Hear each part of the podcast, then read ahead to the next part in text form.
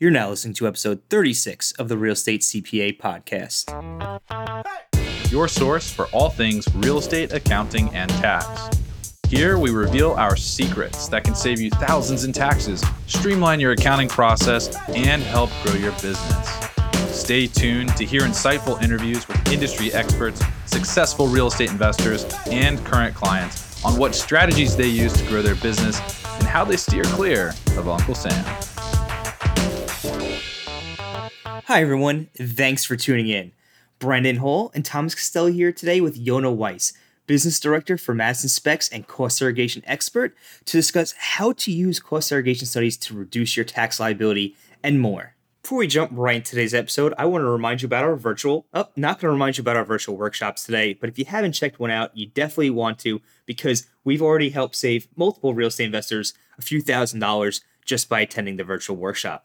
Instead, today, I want to let you know that we have other content available outside of our podcast. If you head on over to therealestatecpa.com, you'll find our blog. That's a ton of posts on some very useful accounting and tax tips. In fact, one of those posts is a step-by-step walkthrough on how to fill out Schedule E, which is the area of your tax returns where you report your real estate investments. So if you're going to be doing your own tax returns this year, that's definitely a guide you want to check out. Again, you can find that at therealestatecpa.com.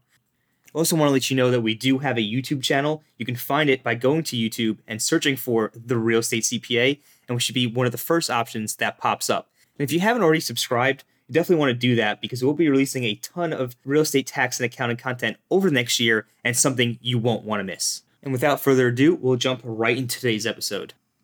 So Yonah, thanks for taking the time to come on the show today. Could you share with our audience a little bit about your background and how you got started in the cost segregation space? Yeah, sure. Thanks. First of all, thanks, Thomas and Brandon. I'm a big fan, and obviously, you know. And thanks for having me on the show. A little bit about my background. I actually have a background in teaching, which I spent about close to 20 years in teaching at various different levels, from all the way from, you know, preschool all the way up to collegiate level. So really everything in between. And about a few years ago, I'd say about 3-4 years ago, I started getting involved in real estate, and I wanted to learn everything there was to know about real estate. So I got my broker's license. I was doing commercial mortgage brokering as well on the side, working for a private investment firm, and decided to do a few, you know, deals myself with a partner, doing some fix and flips up in New Jersey, and really got my love for real estate and everything involved in it. And I love learning. So when it comes to learning new things, I want to learn everything about it. And I really got involved with cost segregation, specifically more with the company that I'm working for, which is Madison Commercial Real Estate. One of the branches is Madison Specs, which stands for Specialized Property Engineering Cost Segregation. It's the acronym SPECS, right? So it also means building plans. But they're one of the largest cost segregation firms in the nation, having done over 13,000 studies in all 50 states. And I got involved with them. They're an amazing company, amazing people. And I just really wanted to learn more about the industry, and came on board with some of the experts in the field, literally, and just, you know, soaked up everything they had to offer. And, you know, here I am today, still involved and doing a lot of podcasts, getting a lot of information, you know, out there for the world who does not know about this awesome tax benefit. And it really baffles me every day how many people just have never heard of it. They don't know what it is. So for the listeners who don't know what cost segregation is, could you give them a quick overview of what cost segregation actually is and why someone would want to consider using one? Sure. So background, first of all, weird name. Cost segregation, the IRS gave this. I think, you know, it has to do with allocating a property into different depreciation lifespans. So we really have to take a step back. Everyone who invests in real estate gets a deduction called depreciation on your taxes, right? Everyone knows that. If you have a property, and if you don't, your accountant for sure does, they take a deduction, and it's really just a line deduction of the value of the property when it was purchased minus the land value. And then you split that up into either 39 years for commercial property or 27 and a half years for residential multifamily property. That's what depreciation is. So you take a value, split it up into all these years, get that amount deducted each year. And it's based on the fact that property goes down in value from the day that you buy it until, you know, onwards, just like when you buy a car, you drive it off the lot, it goes down in value. So when you buy a property, the day you place it in service, and already the value goes down, even though intrinsically the value may not go down at all. It's actually appreciating, and the value of the property may actually be going up. But for tax purposes, the IRS allows you to take a deduction based on that original value it was purchased for, and use those deductions every year. So cost segregation is a little more technical version of splitting up the property and everything that's in the property into different depreciation lines. Instead of that straight line, instead of that 27 and a half or 39 years, you can actually break it down into much more details and faster depreciation lines. So cost segregation allows you to take what's called accelerated depreciation, getting some of the property value in a faster rate, meaning in the first year, first 5 years, 7 years, 15 years, et cetera, and getting a lot of that depreciation early on, increases the cash flow. It's a great tax deduction to keep you in check so you don't have to pay taxes. So basically, cost segregation, just to recap, it allows you to break down the various components of your property into shorter class lives, which allows for a larger depreciation deduction, more cash flow, and you pay less taxes, at least in the front end. Could you give us a quick walkthrough of the cost segregation process and how it actually works, how someone would actually go through and actually have one of these cost segregation studies performed? Sure. So the first and foremost thing is to determine with your accountant if it's beneficial for your situation. It's not always beneficial for everyone if you don't have income. So having extra deductions is not really going to do anyone any benefit. However, real estate, you know, hopefully you're having a lot of income, making a lot of money, and you want to cut that tax down. So the first step would be, after contacting your accountant, is contacting a firm like ours, a cost segregation firm, which has engineers that specialize in this service. And the reason why you need an engineer, the IRS actually highly recommends, does not require an engineer to do this study, but highly recommends it because the allocations of the property, when we're talking about different things within the building that have a faster depreciation life. So we're talking about things like personal property, which would include furniture, appliances, but things that may not be determined right away as 5-year property, meaning stuff that depreciates faster, like carpeting or wall coverings or outlets and, you know, light fixtures and things like that, that you may not know is not part of the building. So you need an engineer who can come and determine the actual value according to the Internal Revenue Code. So the first step, get an engineer firm engaged. Most of the firms like ours will provide an upfront feasibility analysis or an estimate to give you a picture of what our projections would be if you would do a full study, what kind of tax benefits you can expect. And then the engineer comes down, does a site visit, has to actually see the property, take all the value, the detail of everything in the property and outside. And with those findings, he can create a study based on the guide that the IRS puts out of how to actually prepare this kind of study. So just to recap. Yeah. First, the CPA, you would have a conversation with your CPA, and the client and the CPA would decide whether or not to pursue a cost segregation study. Then the client would contact a cost segregation firm, and that firm would provide an upfront analysis or estimate of what the cost segregation study might yield. Then, assuming that we move forward, we move into the engineers either flying out, or is there like a virtual approach that the engineer can use, or they always have to fly out and walk the property? It's highly recommended that the IRS likes it that the engineer actually sees the property. So the virtual approach is not really the way to go. So I think it's important here to tell our listeners that what we're really talking about is risk reduction, right? Right. You could do it virtually.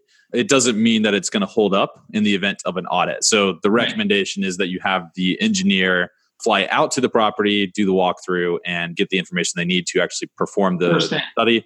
Then they give you the study, and then the CPA goes and keys that into the tax return at the end of the year.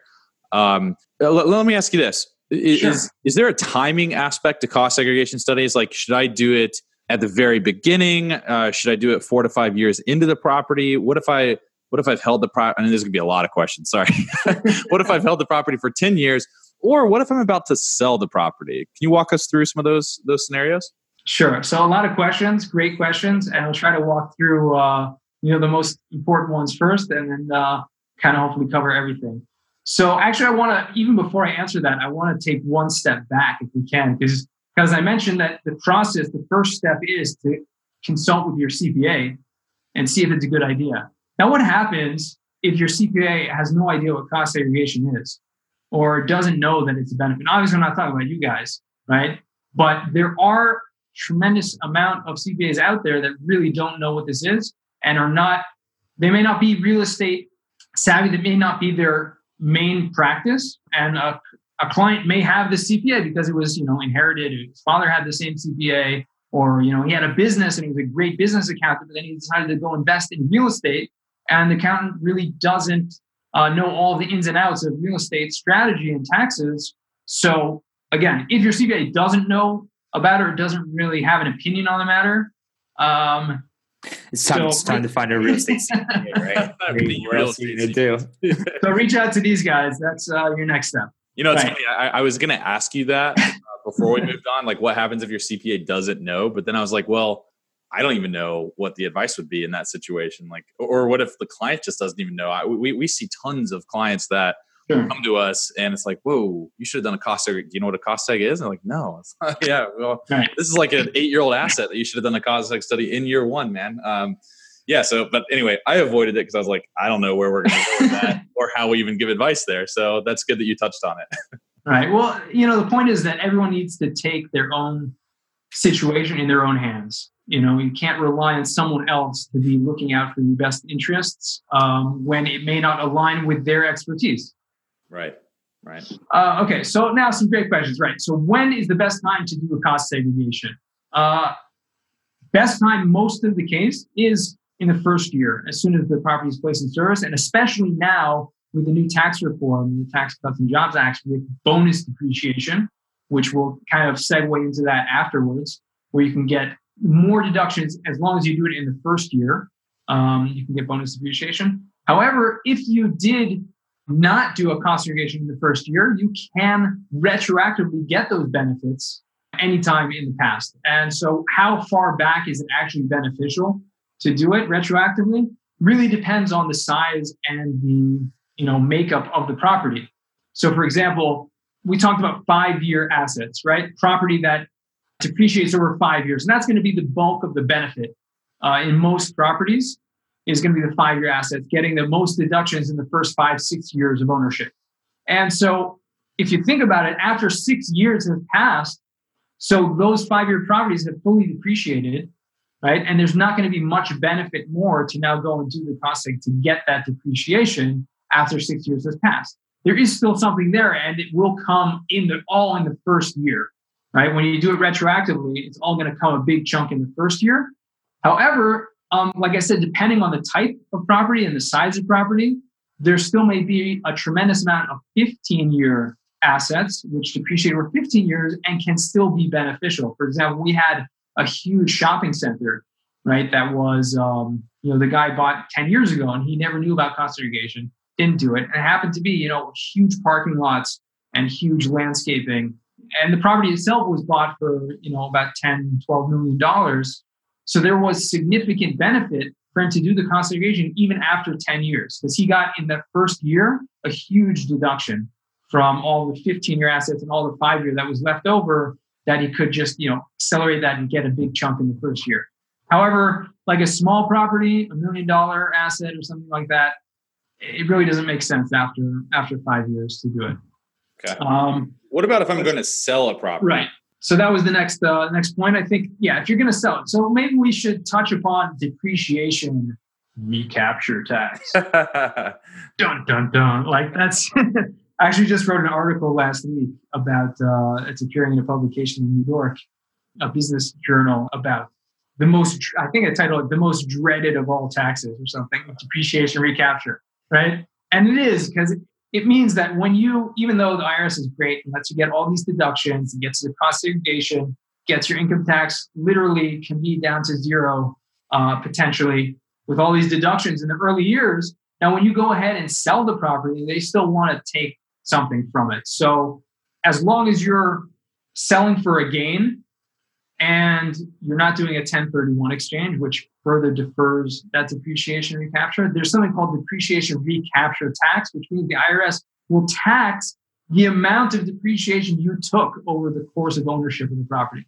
So to take a whole bunch of depreciation up front in that year, that tax year, may be a good idea if you need those extra deductions.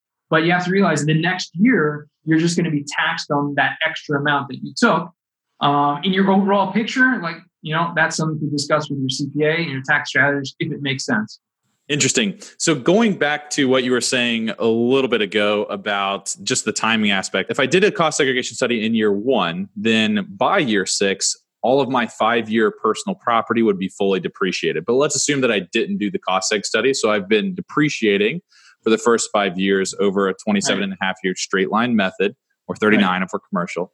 But in year six, all of a sudden, for whatever reason, I decided to do a cost segregation study. Can I accelerate the missed depreciation on that first 5-year property that should now be fully depreciated? So in year six, am I looking at a massive write-off? Yes and no. And there really is a difference of opinion on this, but you are allowed to accelerate the depreciation because you're changing the way that you depreciated the property until now.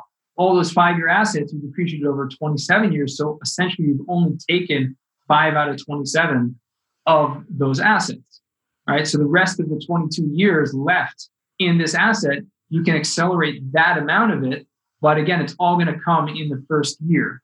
And there may only be minimal amount of that that's left. And that's why I said there is a difference of opinion, because maybe there's not value placed on those assets anymore because they've theoretically been depreciated over the 5 years. So if I do the cost segregation in year six, it's not just that I can accelerate the 22 and a half or whatever is remaining over. I can't accelerate that immediately because there may not actually be any real value left on the assets. Like when I do the cost segregation study, the asset might actually just be zero or close to zero.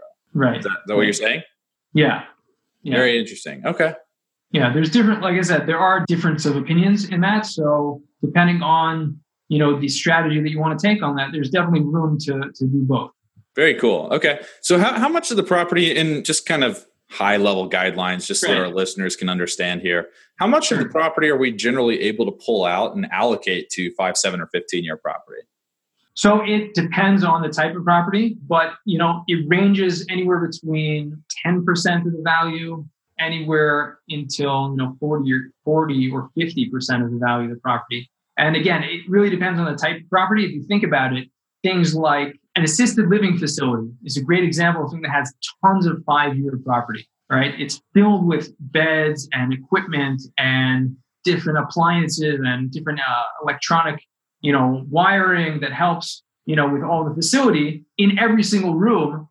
And it's different. So there's a lot of value placed in all those 5-year assets that can be appreciated. Usually we'll get somewhere, close to 20% or even 25% of the value of the property is placed in that stuff. Whereas something like a warehouse, right, which has very little inside of it, right, may only have about 5% or so of the value of the property is placed into the 5-year assets. Mm-hmm. And another thing I love to give an example of a golf course. Is another example of something that has a huge amount of 15-year property, right? Which we talk about land improvements, like landscaping, pavement, and even the sand dunes, things like that. That's all, it's not just land, it's actually land improvements. It's like almost all 15-year property. So golf courses can actually be like 80% of the value of the property can actually be 15-year property. Ah, that's fascinating. Yeah, you're right. You can totally cost a golf course because it's all land improvements pretty much. That's fascinating. Yeah. We always learn something on these podcasts. Mm-hmm. Most of our listeners either invest in multifamily syndicates or they are the general partners in multifamily syndicates. So what are we looking at in terms of multifamily properties? Yeah, typically it's about between 20 and 30% is usually the number. And it varies on the type of property. Like I said, how much land improvements there are on the property. Like if it's a city apartment complex, there's very little 15-year property. If it's garden-style apartments, there's usually a large amount of 15-year property. But the 5-year property in multifamily, it kind of fluctuates between about, I'd say, it's 15 and 25%. Very cool. Yeah. How do you guys allocate to land? Because that's always a hot topic of discussion for for my firm, both internally with our clients, right, with the cost seg guys. Sometimes the cost seg guys are like, man, you guys allocate aggressively. And then other times they're like, you guys allocate way too conservatively. So we use the property tax cards. And then if the property tax cards are way too conservative, then we'll go with appraisals or insurance reports. But I'd just be really curious to know like what you guys do to value land aggressively and substantiate it. So we actually try to push that off onto the accountants. There it is. We'll usually, when we quote the property, our estimates, generally speaking, unless we know of beforehand the information, we'll just quote it at 15%, 1.5, because we found like a national average in most properties. And you know, that some people might think that's a little bit aggressive, but a lot of people go with that, and a lot of accountants will go with that. If the property assessor has other opinions on that. So that may be the more conservative approach to just take what that is. And it is important to note something that comes up often when we're talking about doing what we call a look-back study or a retroactive study. Once the property's already been depreciated, once you've filed that depreciation schedule, you've already allocated land. So even though you're going and reallocating all the 5 and 15-year property, practically speaking, you can't go ahead and change the land value. It's not a good idea to do so if you want to go ahead and change that, because the IRS may question that. We actually have had a case where one of our clients challenged he wanted to amend his previous year's tax returns, and I think he actually did so, and he had basis on that because of the appraisal that he got, and actually he fought the municipality to get the property allocation, the property taxes lowered, and so the property allocation was then lowered. And so he wanted to go ahead and now input those new numbers at a lower property value on his tax returns previous years, and he did so. I don't know what the end of this story is, but I know that he did that. That's really interesting. We, we like to argue that especially when the property tax card shows a too high land value, at least based on what we see. So we have clients in all 50 states. They're all over the place, and we see all sorts of land values. Sure. We like to argue that the assessor, the property assessor for the city, county, whatever it is, they value that land differently than we would value it, because they value it for a different utility than what we're going to use it for. So we like to talk about that, but then we ask the question, how do we substantiate that? Uh-huh. And that's where we always get stuck. So we were really excited to ask you guys, how do you value land? Because I was hoping you were going to be like, well, there's this big secret land database out there that you guys don't have access to. That's what I was crossing my fingers for. But good, you guys are just in the same boat we are. That's good to know. Yeah, I mean, there have been a lot of court cases, especially in places like California and stuff, where the land value is like ridiculous, like 40, 50%, 60% even, something that I've seen. So there have been a lot of court cases on this, and you can use whatever substantiation you want to prove your point, as long as you are confident that that you can stand behind it. Yeah, well, unfortunately, it looks like there's no definitive answer here. It's kind of a measure of different things. But when it comes to the new tax law, I know you mentioned some things about 1031 exchanges before. How they have since changed the definition of a 1031 exchange to only include "quote unquote" real property. How do you see that interacting with cost segregation studies now that you can't necessarily just roll over all the personal tangible property that may have been segregated out in the study? Right. So this is a hot topic, and there are a number of different opinions. One stance that we've taken, actually we have in our firm, a 1031 exchange company as one of the branches of our company, Madison. And, the head of that, he came out with a pretty good reasoning and based it on saying that when we're looking, just like in cost segregation, there have been a number of court cases that have really defined what today we use cost segregation as, what we define personal property, which have basically defined what is 5-year personal property. And so originally, personal property was thought of things that are literally movable. Okay, so appliances, something, a couch, you can pick up and move, right? Furniture, you can pick up and move. Whereas when we define 5-year property in cost segregation, there are many, many, many things that are defined of that which wouldn't necessarily be considered tangible or personal property. And one example of that would be carpeting, which is a very 5-year property that we use. So we like to define what the IRS deemed as 1031-able, let's say, to use that word, for it's only real property. So we say that the real property that is actually the 5-year property that is actually real property, the 1245 property that is considered part of the real property, just allocated for cost segregation purposes, that's not considered the real property, the personal property that can no longer be 1031. So there is kind of a definitive definition that's kind of redundant, but there's a definition between the broad category of 1245 property and then what's considered tangible, movable property. Interesting. So we've spoken with a few of these 1031 guys that run some rather large 1031 shops.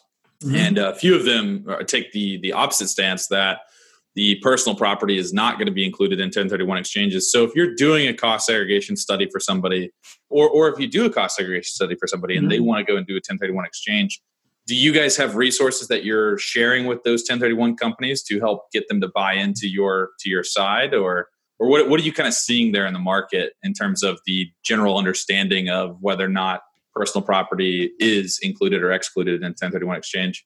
Right. So we're, really giving that guidance that, like I described, that, the property, the amount of it, and really you can decide, really we give it up to them to decide what they want to do essentially. But there is definitely room and arguments to make that will allow more of the 5-year property to be included in the building amount that the real property that is 1031 exchange.